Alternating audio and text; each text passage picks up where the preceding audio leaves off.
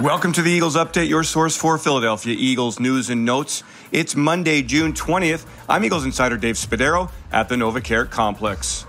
Everyone watching quarterback Jalen Hurts in his second full season as the starter at quarterback for the Philadelphia Eagles.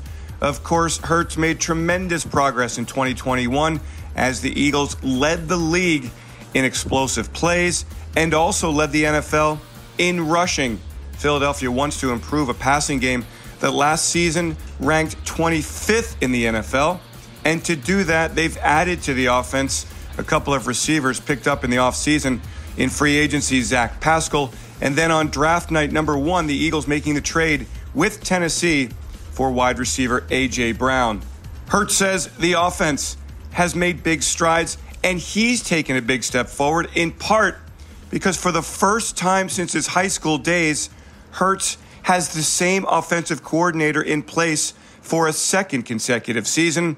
Hurts here talking about OC Shane Steichen and what it means to have the same signal caller back for a second straight year. You know, I think the biggest thing is just coming in here. It's my first time having the, the same coach um, consecutively, calling plays, being in the same system. So uh, I think that's that's been very pivotal going into the off season and as we go throughout the plays, just just go throughout the plays and run the plays against our defense, just being decisive out there on the field, um, knowing pretty much where I'm going to go with the ball based off the look that they give me. Um, so just I think there's a there's a natural maturation there, as I've always talked about. Um, so we're just we're just taking it day by day. So how would Hurts characterize Steichen as a play caller? This is what Hurts had to say. I think he tries to put guys in positions to make plays.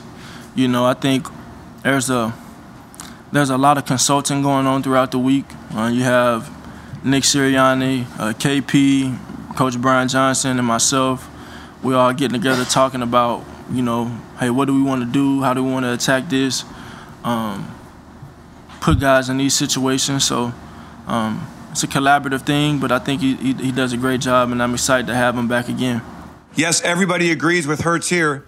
We are excited to see the Eagles when training camp begins in late July, right here at the NovaCare Complex. I'm Eagles insider Dave Spadaro. Thanks for joining me for this Eagles update. Have yourselves a great Eagles day. Fly, Eagles, fly, and go, birds.